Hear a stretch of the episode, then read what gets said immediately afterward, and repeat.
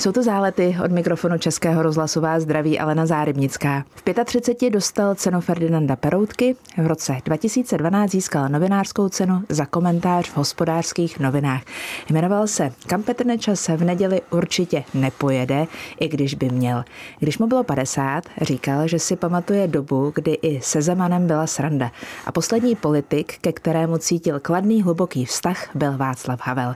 Novinář, redaktor, politický komentátor a moderátor moderátor Jindřich Šídlo. Ptát se budu na Twitter, o kterém mluví jako o chráněné dílně pro 400 tisíc Čechů, i na šťastné pondělí, které sledují 100 tisíce diváků.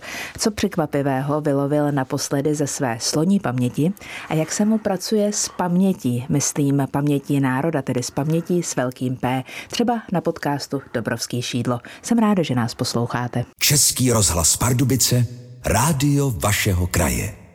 Jindřich Šídlo pochází z Turnova. Studoval žurnalistiku a masovou komunikaci na Fakultě sociálních věd Univerzity Karlovy.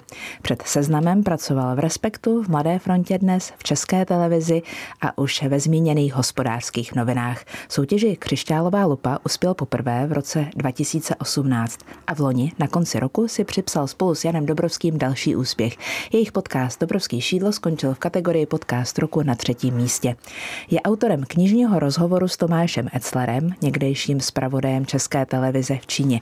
A třeba 17. listopadu ho můžete pravidelně potkat na Václavském náměstí, kde moderuje koncert pro budoucnost.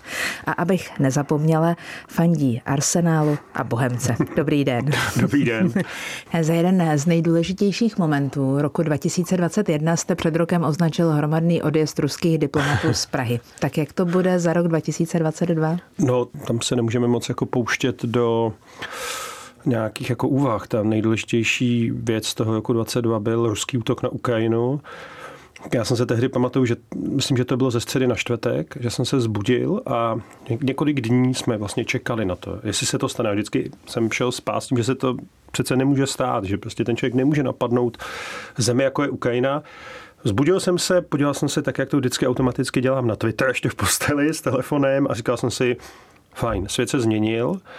Pamatuju si, že jsem tehdy jel do práce, protože byl čtvrtek a to my vždycky dopisujeme scénář a tam uh, už byl můj kolega, uh, spoluautor uh, Šťastného pondělí Konstantin Sulimenko, který pochází, ještě se narodil v Ivano-Frankivsku a má tam babičku dodnes, tak jsme se ptali, co rodina a jak to vlastně vidí. On nám to říkal a myslím svolení tuhle, tuhle věc vyprávět, že oni samozřejmě chtěli tu babičku dostat do Česka. Ona řekla, že ne, že to je nějaký letiště, který je, který je bombardovaný, ale je 50 kilometrů od ní a že jí prostě Putin z jeho města nedostane.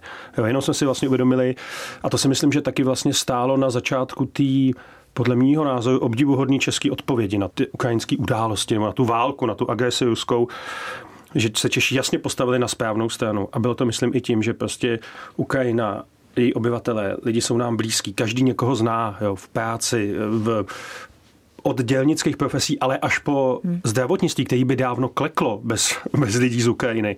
Jo? Že prostě jsou skutečně naši v uvozovkách. Jo? To hmm. jsou naši blízcí přátelé, skoro příbuzný, bych řekl. Hmm. Já teď, když dovolíte, položím jednu osobní otázku. Mm. Není to ani rok, co jste podstoupil náročnou operaci plicní hypertenze mm. a někde jste řekl, že po probuzení jste pocitoval pravé štěstí. Bilancoval jste v tu chvíli? Já jsem byl rád, že jsem se probudil a moc jsem nevěděl, kde jsem ale byl jsem šťastný, že jsem se probudil. A já jsem loni měl významné životní jubileum, jak jste tady už připomněla. A já jsem ho vlastně nějak jako ani moc neprožíval a nic to se mnou nedělalo, ale to hlavně proto, že půl roku předtím jsem byl na téhle složitý operaci, díky níž výjdu ty vaše hrozný schody jsem do kolikátý to je patr. Každopádně poslední. Je to poslední, tak teď to díky té operaci a skvělému týmu fakultní nemocnice na Karlově náměstí, tak, je, tak to výjdu bez problému a výjdu na sněžku, takže to je jako velká radost. A jo, byl jsem šťastný, i když jsem si to vlastně moc ještě vzhledem k tomu stavu, v kterém jsem byl po 24 hodinách v, jaksi, v narkóze, tak eh, jsem si asi moc neuvědomoval, co se děje, ale od té doby mě to, ten pocit hlavně vděku vůči těm lékařům je stále veliký. Hmm. S novinářem, politickým komentátorem Jindřichem Šídlem mluvím dneska v Záletech. Jindřichu, pamatujete si tuhle znělku?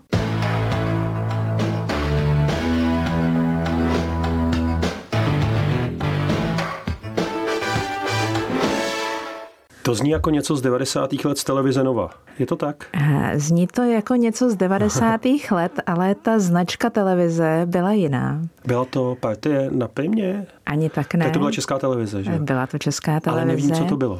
První díl eh, tohoto pořadu jste poslouchala nebo respektive se vysílal, když vám bylo 18.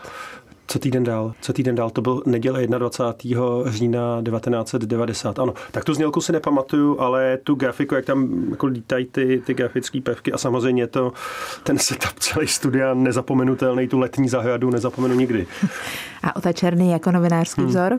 To myslím, že ne, ale já jsem měl o tu Černého moc rád. My jsme se znali, potkali jsme se jak v české televizi, kde on ještě v době, kdy já jsem tam pracoval, tak on byl vlastně šéf-redaktorem sportu, tuším, ale znali jsme se předtím jako z různých, z různých akcí. Pak jsem s ním několikrát byl na nějaké debatě tady v Doxu a bylo mi moc smutno, když o tom Černý umřel, protože on byl jako fakt originál, tak vy ho musíte znát, že jo? Velmi, Velmi dobře. dobře. Ota, byl, Ota byl mimořádný originál a já jsem na, něj tam, na něm si nejvíc cenil, že on měl jako smysl pro sebeironii, protože my jsme v roce 2010 s Jakubem Železným dělali pořád na ČT24 na léto, který se jmenoval Velké politické retro a vlastně jako ukazoval ty staré politické debaty, jo, jak vypadaly. Takže on tam možná byl i ten díl s tou znělkou, kterou jste mi teď pustila a my jsme si jako na ten první díl kdy jsme to připomněli, tak jsme si pozvali o tu, aby vlastně sehrál sám sebe trochu. A on to byl ochoten hrozně, jako, že byl to už jako pán, důstojný pán, který byl asi 65 let tehdy a byl to ochoten sehrát, myslím, že dokonce dvakrát, nechal si od Jakuba, který umí všechny jako báječně parodovat nebo napodobovat, tak si to nechal líbit, eh, zamával nám a šel zpátky do redakce sportu. Takže já jsem Kotovi cítil, Kotovi Černému cítil jako respekt a říkám, měl jsem ho moc rád. Hmm, a navíc jeho geniální otázka, co na to občan. Co na to občan je, je ano, ano. Překonalo jí něco v novinářské žurnalistice? Vymyslel někdo otázku, která by se takhle vrela do povědomí a která by, ano, svým způsobem byla geniální? On to byl spíš jako claim, než, než otázka. V tom je, myslím, Václav Mojavec se svým, o jakých otázkách se začne hovořit, jako taky to říká mnohem díl, takže to do těch lidí víc, víc dostal. Ale já teda osobně za, za celou tu dobu považuji za jako nejkultovnější záležitost slova Vladimíra Železného dobrou chuť, pokud právě obědváte, protože jsem u toho obědval asi 9 let.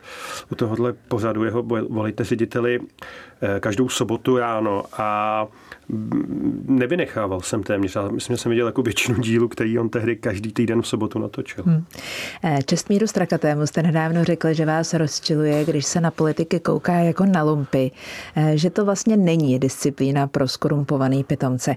Eh, chápu, že jste to myslel tak jako z principu, ale důsledkem ano. se to stát může. Stát se to může.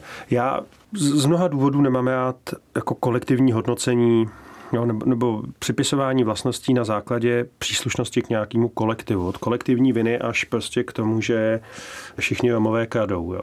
A tohle je trochu podobný, byť to, že se člověk narodí jako Rom si nevybírá. Má to o to těžší. To, že se člověk stane jako politikem, si samozřejmě vybírá ale já nevěřím tomu a těch politiků za těch 30 let znám, no, víc jak 30 let znám dost osobně. A jako nevěřím tomu, že tam šli všichni. A ne ani většina naprostá krás. Není to tak.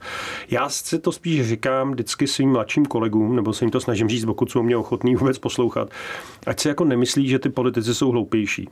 Nejsou. Jako ve velké většině z nich nejsou. Hrajou úlohu. No, nejsou. A, a to, že politika je jako skorumpovaná džungle Eh, kde se jako hraje jenom na sebe a KD to prostě není pravda. Jako mě politika fascinuje jako řemeslo, jako disciplína a samozřejmě vím, co v ní všechno se může stát a zažilo to mnoho z nás, který tady žijeme. Spousta lidí si pamatuje spoustu nepěkných věcí ale jako principiálně to není jako temná záležitost, do které si jdete přivydělat. Hmm. Taky se to změnilo už za ty, za ty roky. Mimochodem do té politiky, myslím, chodí daleko méně jako zajímavých a talentovaných lidí než kdysi, než na začátku 90. let. Možná ale už to právě bylo logicky. Proto. A, a, a možná i právě díky té nálepce, kterou ano. tam tak nějak automaticky a, ano, dáváme. A díky i rizikům, že jako skončit dneska jako, jako minimálně sprostý podezřelý a obviněný a čekat pak deset let, než se to, než se to vyřeší, je taky něco, co, co není úplně věc, kterou by každý vyhledával. Český rozhlas Pardubice, rádio vašeho kraje. Novinář Jindřich Šídlo je dnes hostem záletu. Dlouhou dobu jste pracoval jako novinář, jako politický komentátor a pak jste přešel k humoru a k satyře. Je to pro vás vyšší level nebo ne. uvolnění z toho stresu, anebo to šlo paralelně? Šlo to paralelně a já vlastně se pořád považuji za novináře a politického komentátora, protože pořád dělám věci, které jsou jako seriózní a jednou za týden dělám eh, satiru a já si myslím, že bych ji nemohl dělat, kdybych za sebou neměl těch 30 eh, let nebo 25 let tý seriózní v úvozovkách, ale opravdu seriózní, já jsem pracoval vždycky v seriózních médiích, dokonce v hyperseriózních, eh, tak týhle tý seriózní žurnalistiky. Mm. Bez toho bych to nebyl schopný dělat, protože bych tomu jednoduše asi moc nerozuměl ani. A já to občas vidím, a teď nemyslím nikoho konkrétního, když se někdo snaží dělat jako vtipy o politice, o který nic neví. Jo. A já to těm lidem nezazlívám, v pořádku, jo, ale je to, je to vidět a, a může to mít i úspěch, takže v pořádku, ale já bych to tak dělat nechtěl. Mm. Název Šťastné pondělí, má to hlubší podtext?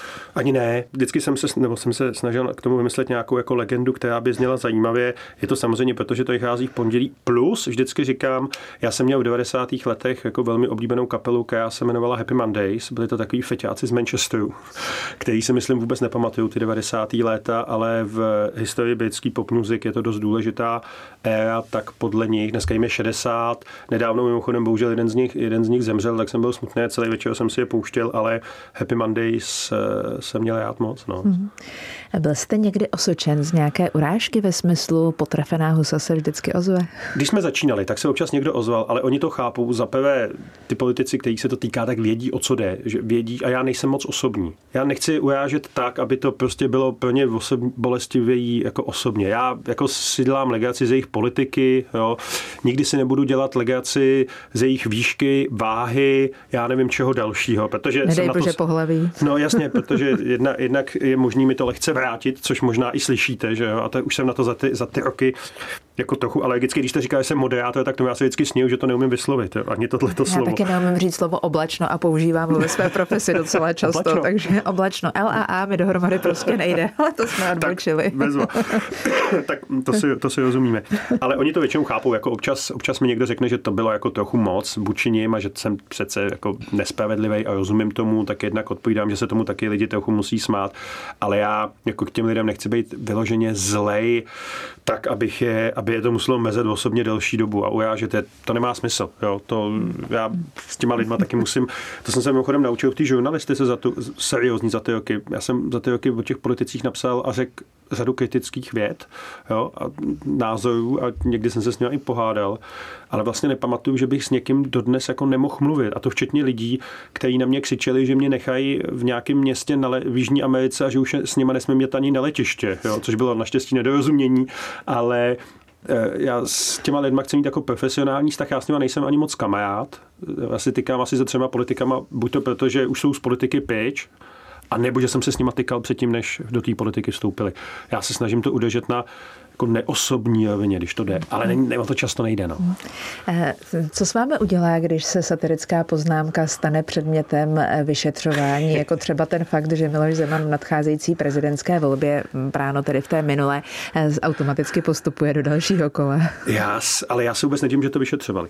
Nikoliv, protože já jsem to řekl v tom, v tom šťastném pondělí, ale jako způsobem, kdy myslím bylo jasný, o co jde, ale tam oni vyšetřovali to, že to někdo pak sebral, napsal na papír a poslal starším lidem do schránek v Ostravě a to je manipulace voleb. Já myslím, že za to nikdo nebyl ani potestán, že asi toho člověka nenašli. To, že si to policie od nás vyžádala, nám to nějak neublížilo, naopak nám to trochu pomohlo, eh, řekl, řekl bych marketingově. Co mě na tom přišlo jenom zajímavé, že ten díl byl samozřejmě a dodnes je na seznamu eh, online a oni si ho vyžádali na DVD. Tak to jsem si říkal, to je dobrý. Tady, tady dožíme krok se světovými trendy. S novinářem Jindřichem Šídlem si dnes moc ráda povídám v záletech. Když vám bylo, tuším, 19, tak jste dělal první rozhovor s premiérem. Ještě mi bylo 19, ano. Léto 1992. Eh. Mm, v tom věku člověk asi nemůže mít ještě trému, ne? Ne, jako já myslím, ani, že... Ani nemůže být příliš ostrý. To už vůbec ne. A já si myslím, že my jsme byli mluvím za, za jako novináře, který nastup, nebo ne za novináře, já mluvím za sebe, ale myslím, že se to týkalo spousty kolegů, že my jsme byli prostě generace, která měla tak obrovský štěstí a e, vůbec, který si vůbec nezasloužila. A že vlastně jako míra našeho sebevědomí a sebejistoty, která ještě byla posilována tím, že jsme všichni pracovali jako dohromady v těch redakcích, vlastně, co já pamatuju, než jsem přišel do Respektu, kde jsem najednou měl ty jako starší vzory a lidi, kterých se vážím dodnes, tak jako třeba v tom českém denníku, kde já jsem byl, to bylo všechno taková jako klukovská parta, to byl takový pionýrák, veselý hrozně. A měli jsme pocit, a tam si taky tehdy si možná beru to, že jako k těm politikům je nutný přistupovat s jistou dávkou respektu. Tak tehdy to byl prostě veselý pionýrák a jít na rozhovor s předsedou vlády, tehdy 52-letým Janem Stráským, který měl jako obrovskou odpovědnost rozdělit tu zemi. No 51 mu byl. Rozdělit tu zemi. Jo, to byl obrovský proces. Tak jít tam v tečku ve špinavém eh, v kraťasech a jako se ho ptát, nám přišlo úplně normální. Já, mně to vlastně došlo až asi po deseti letech, když jsem s Janem Stráským, já jsem s ním dal vždycky každý deset let jednou rozhovor. A vždycky ty měly nějaký jako dost významný ohlasy, protože on byl velmi otevřený. Tak já jsem se mu omlouval tehdy. A on říká, já si to pamatuju, to bylo úplně v pohodě, já jsem býval, bych taky šel v kraťasech a v tečku, ale jako není to normální, jako ta šance, kterou my jsme dostali, je ohromná. Já děkuju, myslím, že řada z nás ji asi možná jsme ji i využili částečně, ale vždycky upozorňuji mladší kolegy, tohle vy už mít nebudete, nezlobte se na nás, je to možná nespravedlivý, to, to co jsme měli, ale pro vás to bude mnohem delší a složitější. I když tuhle příležitost být u zásadní proměny země jako takové e, mít nebudou, přesto studovat novinařinu by mladí měli chodit. Proč, Jindřich? Myslíte, že by měli? No, Já moje... si myslím, že ano. Jo? No, tak... Já tam e, učím teď už, takže to říkám taky. Tak jo.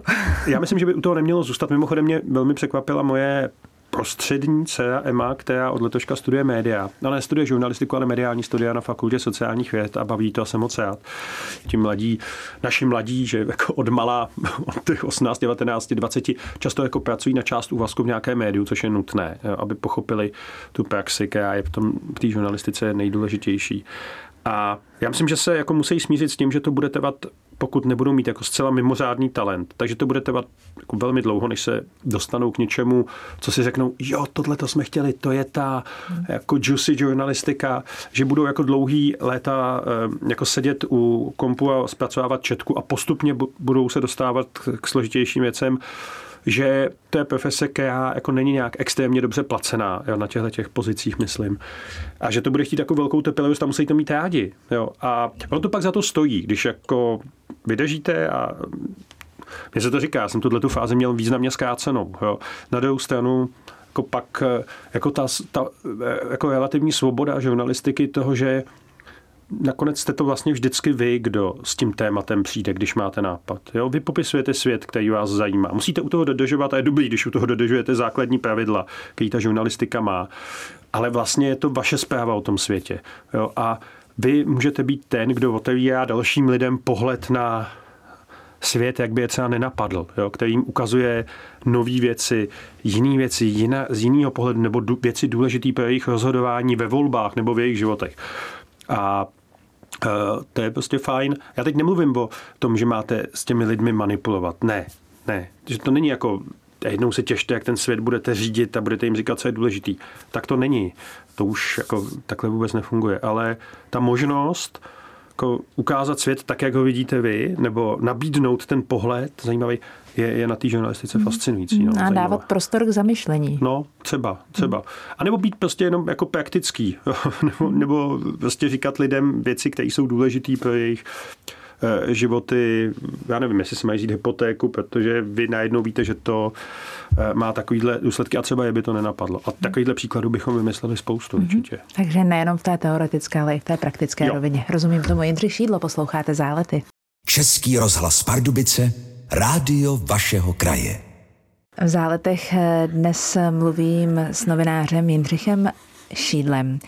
Ještě jedno téma, které bych chtěla otevřít, to je váš knižní rozhovor s Tomášem Etzlerem, někdejším zpravodajem České televize v Číně. Jmenuje se Kdo ví, kde budu zítra. Jak na to vlastně došlo? Já jsem vymyslel já ten titulek mimochodem. je krásný. Jak jsem... Vy víte, kde budete zítra mimochodem? Zítra tuším, no, mě to tuším, zítra budu, zítra budu asi eh, pravděpodobně v kanceláři něco psát. Došlo k tomu tak, že mě oslovil Tomáš Etzler. My jsme se s Tomášem znali.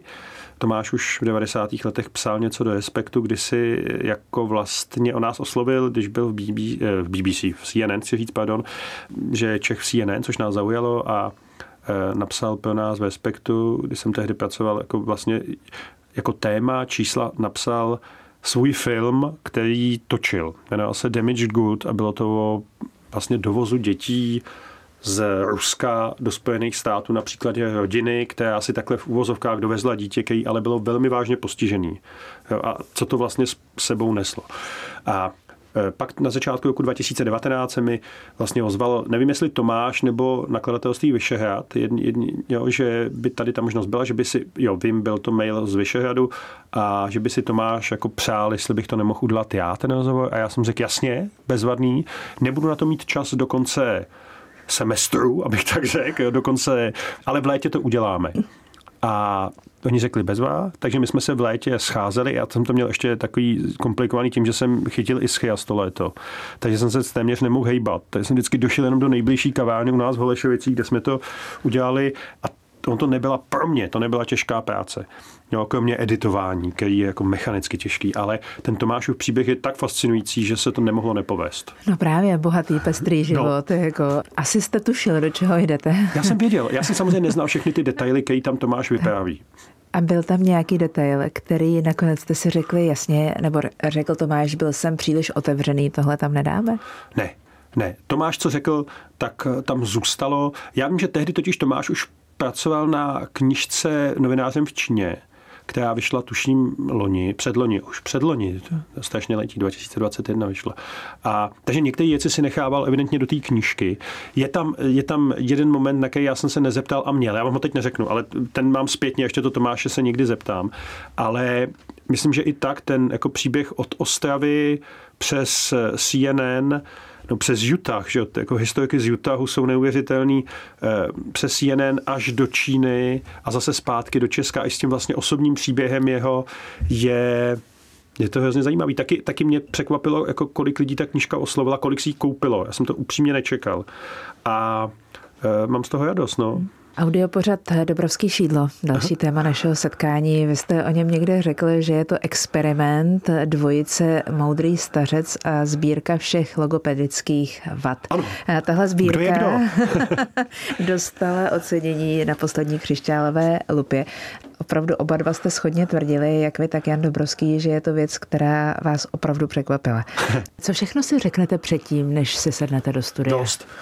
Ono to uh, lidi, kteří třeba jako jenom poslouchají ten podcast, tak občas bývají překvapení. To má samozřejmě scénář. Je teda pravda, že Honza je na něj ochoten velmi často zapomenout. Ale my si píšeme, máme sdílený soubor a tam vlastně Honza, náš editor Honza Sedmidubský a já jakoby píšeme osnovu. A Honza Dobrovský, to musím, snad můžu pozdět, má takovou jako eh, tendenci jako psát tam svoje dlouhatánské myšlenky k tomu tady mu asi pomáhají si to formulovat, i když, jak říkám, na ten scénář často jako zapomene, ale on to má sformulovaný v hlavě. Takže a pak si vždycky předtím dva dny voláme a třeba si o tom jako hodinu povídáme, abychom pak sedli a mohli to natočit. Eh, a tam je ta výhoda, že jako v každém pořadu, jako i v tomhle, že se dá stříhat zpětně. Eh, když to děláme před živým publikem, což taky děláme, udělali jsme asi 10 eh, živých vystoupení, tak tam to tak nejde. No. Tam, jako, tam přece jenom musíme být jako pozornější, nemůžeme začínat znova. Takže fakt, že skončíte někde úplně jinde, než jste si přáli, je v podstatě na tom týdenním pořádku. Uh, ano, ano, my to děláme jednou za 14 dní, ale... Nebo tak 14 denním my většinou, my většinou chceme dojít k něčemu, k nějakému rozuzlení nebo jako poučení z toho tématu, což má většinou na starosti kolega Dobrovský. Takže my tam jako dojdeme, protože to máme jako vymyšlení, ten, tu pointu toho dílu, ale často tam dojdeme cestami, na který jsme se vůbec netušili, že se vydáme. V záletech dnes mluvím s Jindřichem Šídlem. Ještě jedno téma jsem si slibovala, že určitě alespoň na moment rozkryju. Aha. Eh, a to Twitter, co by chráněnou dílnu, jak vy říkáte. Zhoršuje se to? Zhoršuje, ale já taky nevím, jestli jsem taky tomu nepomohl já, tomu zhoršování. Takže já se snažím poslední měsíce na tom Twitteru držet zpátky. Mám dny, kdy si dávám od toho Twitteru jako úplný pohov, kdy tam vůbec nelezu, nic tam nepíšu, na nic neodpovídám. Jsou to jako dva, tři dny toho týdne, což ono je docela, docela fajn. Ty sítě mají jenom tu vlastnost, že veškeré negativní emoce zesilujou a negativní víc než pozitivní. Jo. A já myslím, jsem to několikrát zažil, že když se s člověkem, s kterým si nadáváte na sítích, na Twitteru nebo na Facebooku, potkáte potom jako tváří v tvář, tak se spolu můžete normálně bavit. Jako ne, že byste spolu jeli na dovolenou, ale můžete si to jako civilizovaně vysvětlit. Což eh, na tom Twitteru vlastně nejde moc. A tak já jsem, ne, ne že bych Twitter chtěl opustit, protože na to mám příliš jako širokou tam jako sbírku followerů. Říkám, že až budu chtít jít do důchodu, tak prodám svůj Twitterový účet a že by mě to mohlo živit jo, přes reklamy. Ale jako budu se snažit nevím, jestli se mi to povede, ale budu se snažit jako tam vystupovat jako fakt mín konfrontačně, než, než je tam zvykem a než jsem i já tam asi dlouhý léta bohužel vystupoval, je to tak, no. Dost, jo, jako dost, my v té zemi musíme spolu žít a lidi, kteří různě přemýšlejí, různě volej, tak jako aspoň malá kousek, malý kousek můžeme udělat, protože si nebudeme nadávat, aspoň na těch sítích užijeme si těch konfliktů dost. Hmm. Někde jste řekl, že byste chtěl, aby byla naše země z hlediska politiky nudnou zemí. Jasně. A co byste pak dělal?